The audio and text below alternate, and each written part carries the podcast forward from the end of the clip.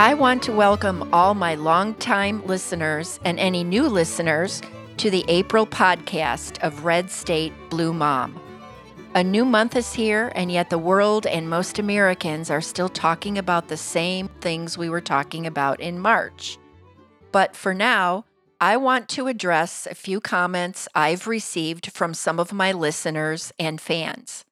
I want to thank all of you for taking the time to let me know something I said has bothered or upset you, or that there is something you've really enjoyed about a podcast. Thank you for sending a podcast topic suggestion my way or letting me know a more effective way of getting a point or story across. I'd like to address these comments up front at the beginning of this podcast instead of waiting until the end mainly because at the end of most of my podcasts, while very nice banjo music is playing, I tell my listeners to show good intent, kindness, and grace to others because you do not know what battles they are fighting on any given day. Unfortunately, in last month's podcast, I showed none of the aforementioned attributes in my rant on Vladimir Putin and those who speak positively about him, especially those in our own country. A listener took umbrage with my rant. All I'm going to say to this listener, while trying to muster a measure of grace, even the devil has a good quality. He's a very hard worker. Another listener let me know that Putin is not a godless communist because he considers himself a member of the Russian Orthodox Church. Thank you for letting me know this, and I stand corrected. I did some research on Putin's faith and learned some things. The first week of April, Patriarch Kirill, the head of the Russian Orthodox Church, said his quote, church and its faithful were holding back the Antichrist, end quote.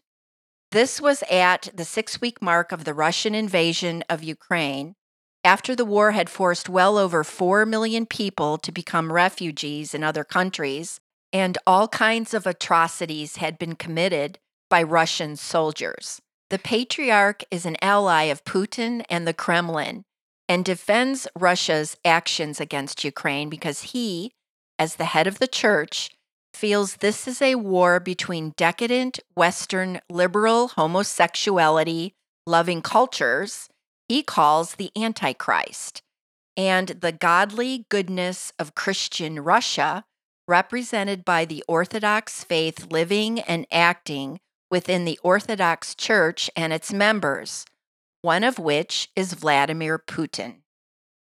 Another listener told me, quote, there are neo Nazis in Ukraine, and they are fighting the Russians too.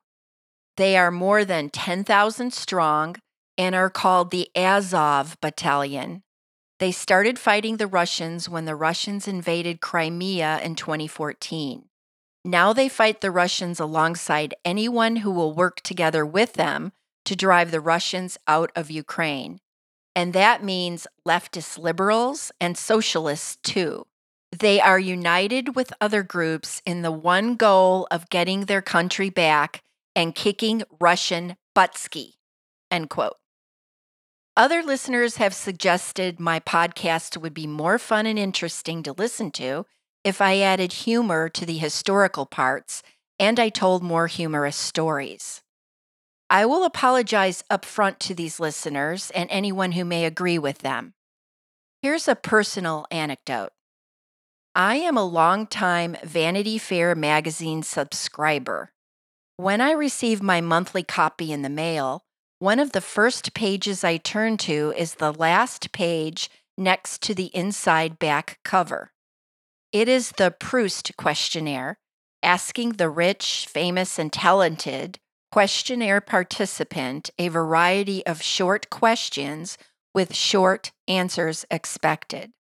There's even a caricature of the person who is answering the questions so that there's no mistaking who is participating. In this month's issue, it is Isaac Mizrahi, the fashion designer and author, who is answering the Proust questionnaire. Often, two of the questions asked to the rich, famous, and talented are If you could change one thing about yourself, what would it be? And which talent would you most like to have? I always dream of how I'll answer these questions when I become rich and famous. Because of this podcast, I'm hoping, and I'm asked by Vanity Fair to fill out the Proust questionnaire. I'm going to combine my answers to both questions. So I know I would definitely say I'd like to have a great sense of humor and the ability to make people laugh. And I'd like to be able to sing like a Grammy Award winning artist. So there. I thought you might get a kick out of Isaac Mizrahi's answer to the question if you could change one thing about your family, what would it be? His answer, quote, I would make them all Democrats, end quote. During the holiday season, I had a fan send me a note to tell me that I'm her hero. Wow. Thank you so very much, and that's quite an honor. I have a few listeners who have told me they like the way I weave different subject matters together within a podcast, and by the end, get it all to come together to make sense. One fan recently sent me a lovely and touching note on social media, and all it said was the word beautiful in a cursive rainbow colored script. Thank you for touching my heart and making me smile. I want to give a shout out to two of my longtime fans. They've been with me since the beginning of this podcast Anna and Jonathan. Besides my immediate family, thank you for being loyal listeners, and thank you too for your positivity and encouragement.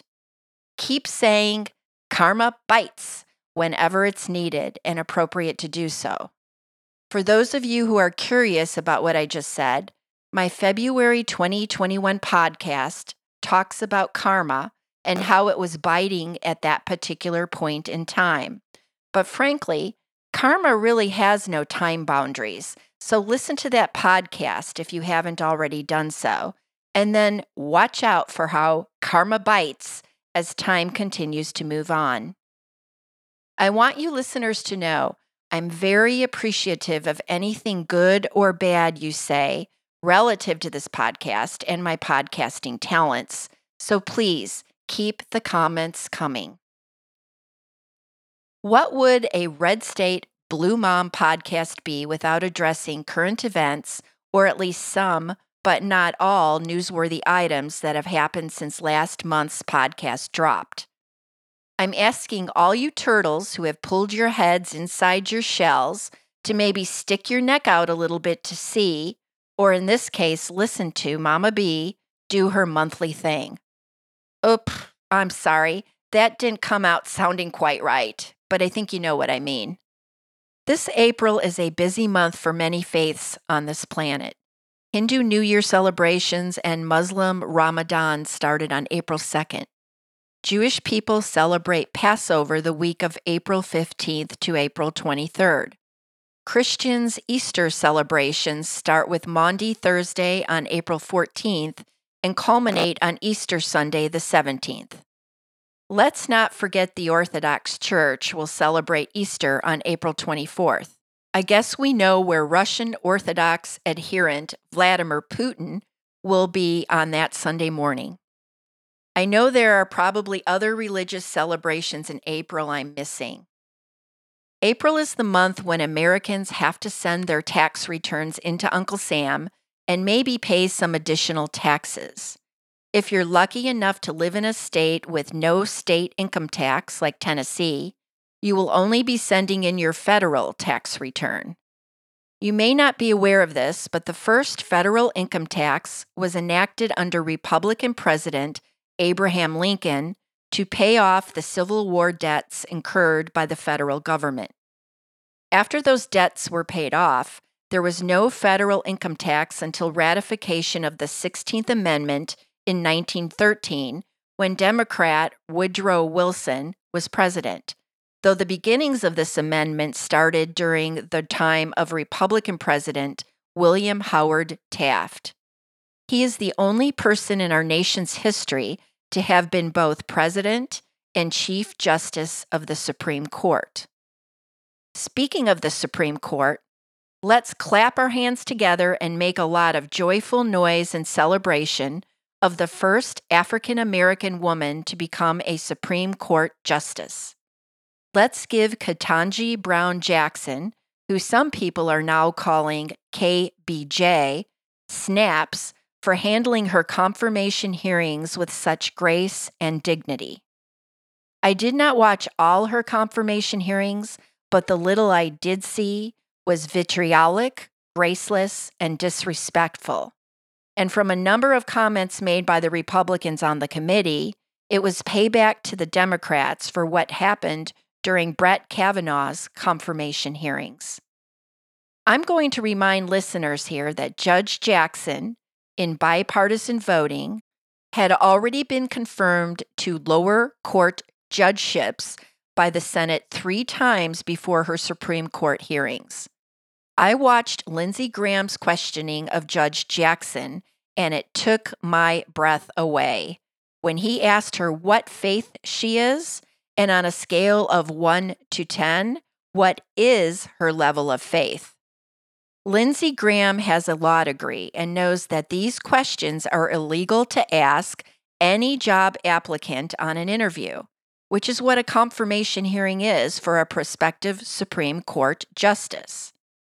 How about Senator Tom Cotton's speech during a Senate Judiciary Committee business meeting where he suggested Judge Jackson may have defended the Nazis in court had she been living immediately after World War II? He said, quote, "You know, the last Judge Jackson left the Supreme Court to go to Nuremberg and prosecute the Nazis. This Judge Jackson may have gone there to defend them. End quote. Then there was Tennessee's very own Senator Marsha Blackburn. She kept pushing her own personal beliefs and agenda and did quite a bit of political pandering to the Republican base. Maybe her girdle was just a bit uncomfortable that day. She asked Judge Jackson to define, quote, what is a woman, end quote. Technically, for those who claim to be constitutional originalists, like the greater percentage of Republicans, the original U.S. Constitution makes no explicit mention of women anywhere even after the 14th and 15th Amendments gave all men who weren't Native Americans the right to vote. It wasn't until the 20th century, with the 19th Amendment, that even the word gender was used, but no explicit word like woman is mentioned in the Constitution. 19th Amendment pros and cons says, quote, Nowhere in the Constitution does it state that women are citizens. Women have never been legally declared persons in this country, not by the founding fathers, not by the Constitution, not by the Supreme Court. End quote. In the near future, when Ketanji Brown Jackson is seated on the Supreme Court, there will be a number of cases before the court dealing with gender issues and the definition of a woman. So it was prudent of Judge Jackson not to answer Senator Blackburn's question. Senator Blackburn didn't stop there, though. She gave a misrepresentation of what's being taught in America's and Tennessee's public schools. And let me tell you, it's not critical race theory or the 1619 Project. I have spoken with a number of Tennessee public school educators at all grade levels, and each of them have told me that until this year, they had never even heard of critical race theory, let alone taught it in their classes. Tennessee has a K through 12 state curriculum in place, and all teachers at those grade levels are required to teach with that curriculum and not stray from it. Do you get a sense of my frustration here? Like Senators Ted Cruz, Lindsey Graham, Tom Cotton, and Josh Hawley from Missouri, the same GOP senator in a now infamous January 6th photo taken while heading into the Capitol, fist pump signaling his peeps who were looking to overturn the election. Senator Blackburn piled onto the crazy train of senators accusing Judge Jackson of being soft on crime, and especially crimes involving children, better known as pedophilia. Even though Judge Jackson followed sentencing guidelines set by Congress and common judicial sentencing practices for these kind of cases. After Judge Jackson's Supreme Court confirmation hearing, we now know that the raving mad conspiracy theories of QAnon are no longer on the fringes of the Republican Party, but right in the dead center. The Republican ruse that Judge Jackson indulges and protects child molesters is tantamount to a secret handshake, a secret sign, a secret code, letting fellow believers in the ruse know you are one of them without saying the words out loud. These Republican senators on the Judiciary Committee know that the QAnon world is selectively obsessed with child sexual abuse, putting Democrats at the center of this conspiratorial worldview. QAnon and the religious cult in Dallas waiting for JFK or his son to rise from the dead and present themselves, and the Trump base who think the election was stolen have all merged together within the GOP all Republican senators, but especially these Republican senators, Blackburn, Cotton, Cruz, Graham, and Hawley, know it. And they gave all those groups the signals they were waiting for and looking for the equivalency of a secret handshake, a secret sign, a secret code that says, I am one of you. The wackadoodles are loose in Congress and the more extreme examples, like Marjorie Taylor Greene, have been tweeting that those senators who voted to confirm Judge Jackson, Republican senators Susan Collins, Lisa Murkowski, and Mitt Romney, along with all the Democrats in the Senate, are, quote, pro pedophile. What in the world is wrong with you? What planet are you from? Have you listeners ever heard the saying, turtles all the way down? The Urban Dictionary defines the saying in this way quote, When you are having an argument and you see your logic begin to fail, you can use this phrase to automatically win. This, of course, only works if the reference is understood by who you are speaking with. The phrase originates from a conversation that occurred directly after a scientific speech, which described how the Earth revolves around the sun. At the end of the speech, an elderly lady stood and said, What you have told us is rubbish. The world is really a flat plate supported on the back of a giant tortoise. The scientist then smugly asked her, What is the tortoise standing on? You're very clever, young man, very clever, said the old lady. But it's turtles, all the way down. Google this saying, and you'll see that some have traced its history to Hindu mythology. The world, our planet, being held up on the back of a turtle. This is what I want to say about what's going on in the GOP's QAnon cult and stolen election cult. You are turtles all the way down. Your logic is failing, top to bottom and to infinity. What happened to the grand old party of my youth? Where are you, sensible, moderate Republicans? Where is the proof and logic in your QAnon and stolen election beliefs? Show us the receipts and that these beliefs are grounded in reality. Stop pulling your heads into your shells and snap out of this crazy thinking.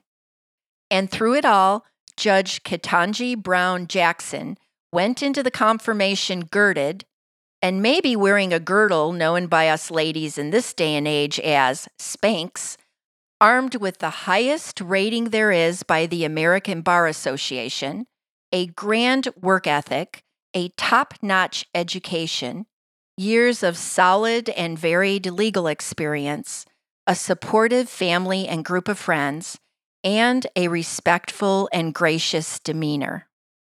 She reaffirmed that her job is to follow the laws of our great country, a country she loves. Little did she know that the one word a stranger said to her as they passed each other in the Harvard yard when she was an undergrad, persevere, would reverberate through her life and still apply as she faced the Republicans in the Senate Judiciary Committee on her way to making history.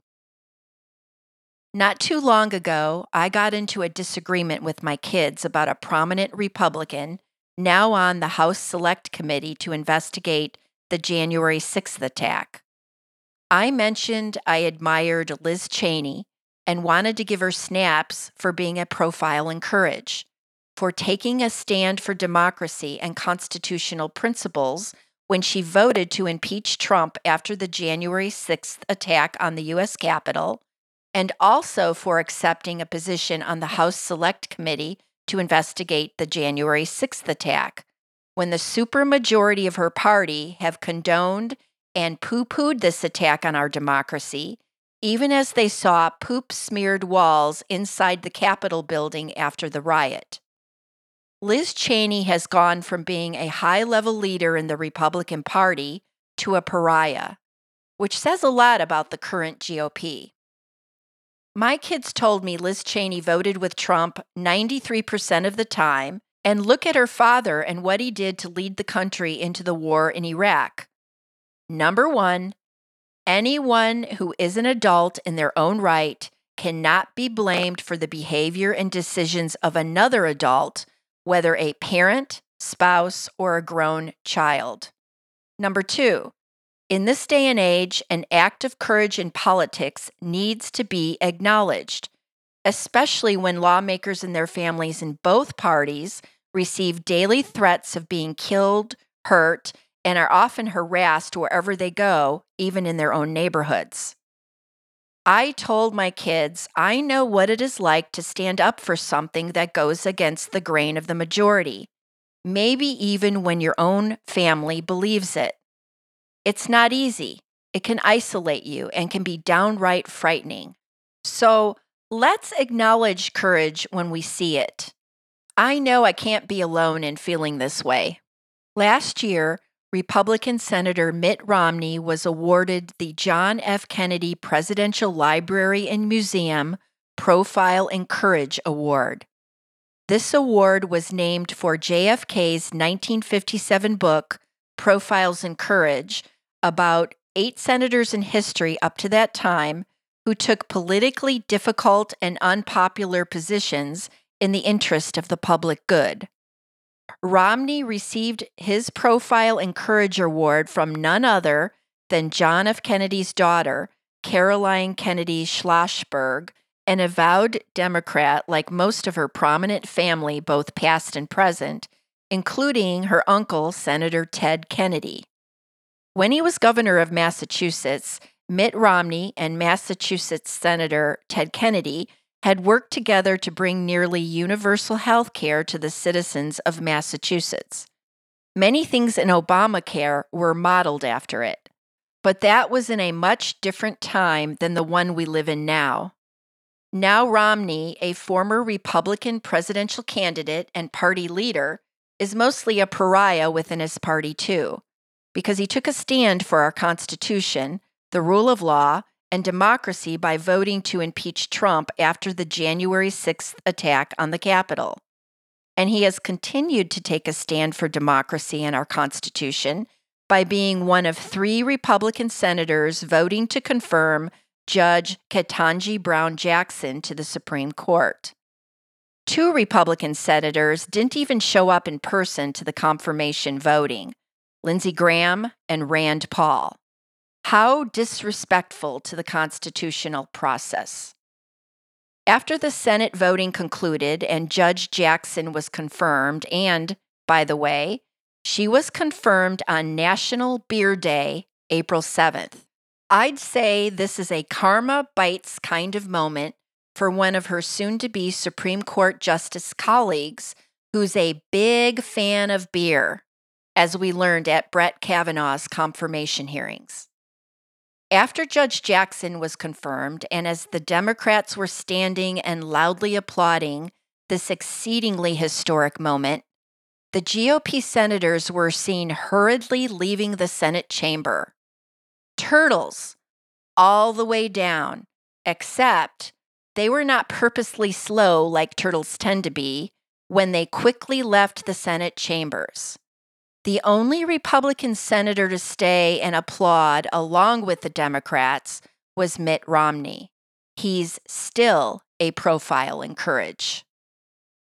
Let me change the subject from politics and ask a question. On April 22nd, how will you celebrate Earth Day? I'll get back to talking about Earth Day in a moment. In last month's podcast, I talked about quilts, all kinds of quilts. Don't the contours of the Earth's landscape when looking down from an airplane look like a quilt? If you have ever flown and looked out the window, you know what I mean. It can be breathtaking.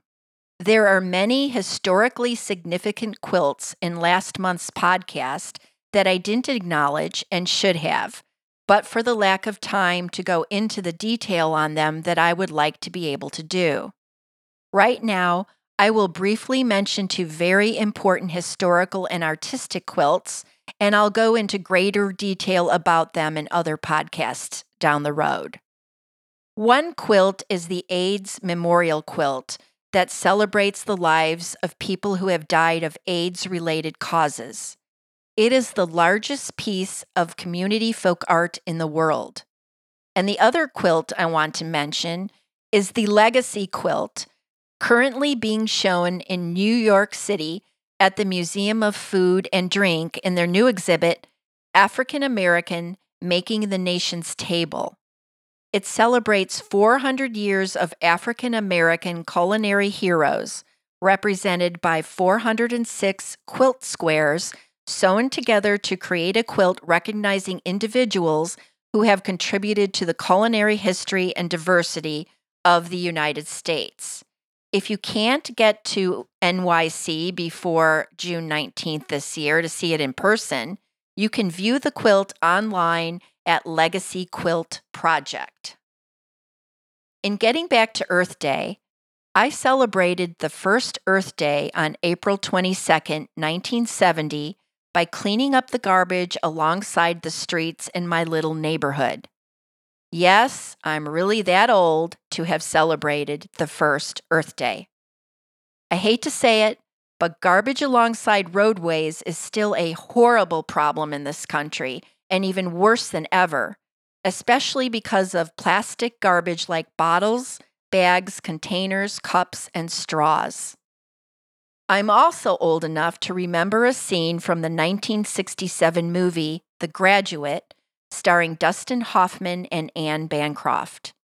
You can Google the conversation between Dustin Hoffman's character, Benjamin, and a party guest, Mr. McGuire.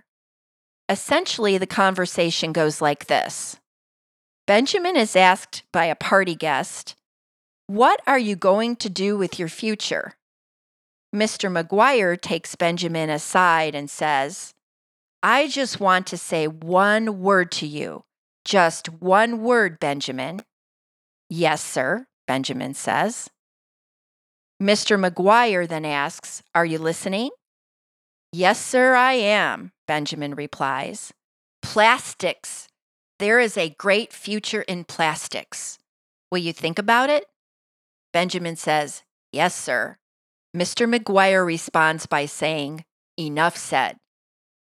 If only the world in 1967 could see the world we live in now and how plastic is ruining our planet. There is not enough being said or done about plastic pollution, in my opinion. You can Google earthday.org to learn just about everything you would want or need to know to give our planet some TLC this Earth Day.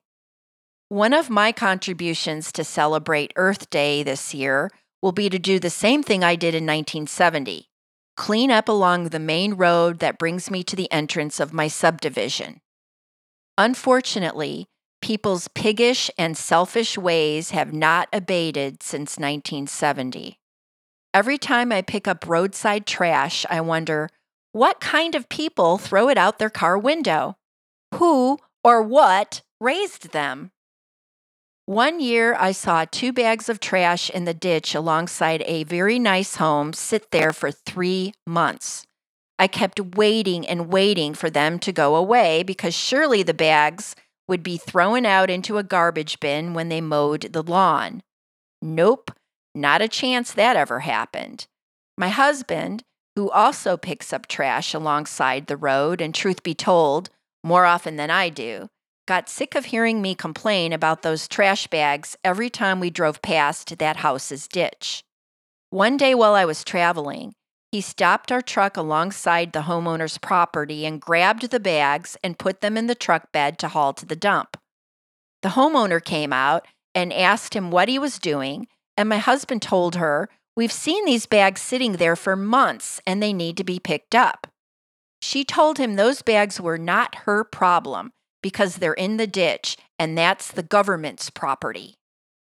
She didn't even thank my husband for hauling those bags of garbage away along with other accumulated trash in that ditch, mostly plastic bottles. Let me say this there are no government programs to pick up trash from ditches that are part of someone's property. Stop being a lazy butt. So far in this podcast, I've mentioned girdles and turtles, and now I want to talk about nurdles. I didn't know what nurdles were until fairly recently. Nurdles are the small plastic pellets, one of five type of microplastics, and the raw materials that are the first step in producing anything plastic, from plastic bottles to auto parts. They are usually manufactured by large chemical companies from non renewable, petroleum based resources. Nurdles are often called mermaid's tears and are found in every body of water in this country and the whole world. They do not biodegrade in water and are commonly found on beaches, but you might not recognize them if you were on a beach because they resemble grains of sand. One of the main issues with nurdles is that aquatic life and birds often mistake them for food because they resemble large fish eggs. Just recently, I read an article in the Guardian newspaper that, quote, microplastic pollution has been detected in human blood for the first time, with scientists finding the tiny particles in almost 80% of people tested. The discovery shows the particles can travel around the body and may lodge in organs. The impact on health is yet unknown. End quote. Going on in the article, quote, huge amounts of plastic waste are dumped into the environment, and microplastics now contaminate the entire planet, from the summit of Mount Everest to the deepest oceans. People were already known to consume the tiny particles via food and water, as well as breathing them in, and they have been found in the feces of babies as well as adults. End quote. While the polymers in microplastics are not in themselves considered toxic, the plastic acts like a sponge for persistent bioaccumulating toxins called PBTs. These PBTs have been known to accumulate in human and animal tissue, causing long term damage. These nurdles can also be colonized by microbes that are dangerous to humans. In the United Kingdom, workers who clean up beaches are told not to touch nurdles with their bare skin. Unfortunately, by 2040, plastic production is set to double. What can an average person do about this macro problem of microplastics? Now that we know better, let's all do better. The first thing is obvious cut down on buying or using anything made of plastic, though, frankly, that is much easier said than done. I suggest you go to earthday.org and scroll down to where you see the heading, Be a Part of the Change, and any number of other headings like Climate and Environmental Literacy, and then go to End Plastic Pollution. Again, I will ask on April 22nd, how will you celebrate Earth Day? But more importantly, how will you help the planet heading into the future? As Hindus celebrate their new year this month, let's consider two quotes from a very famous member of their faith and an inspiration to Dr. Martin Luther King Jr. in his fight for civil rights. Mahatma Gandhi. He said, quote, Change yourself, you are in control. End quote. And he said, Be the change that you want to see in the world. There is another timeless, universal principle acknowledged by every human being on this planet, no matter their faith or if they have no faith. Treat others as you would like to be treated, or do unto others as you would have them do unto you. It is clear that this timeless, universal principle is not always practiced by every person or every country towards other countries persevere, and work on practicing it because this is what each and every one of us knows at some level of our very being. Treating other people like you would like to be treated is a tenet that works for the greater good of all. Exhibit good intent, be kind, show grace, because on any given day, you do not know what battles another person is fighting, and your good intent loving kindness, and grace can make all the difference in a person's life as the good intent you put out there reverberates throughout the world.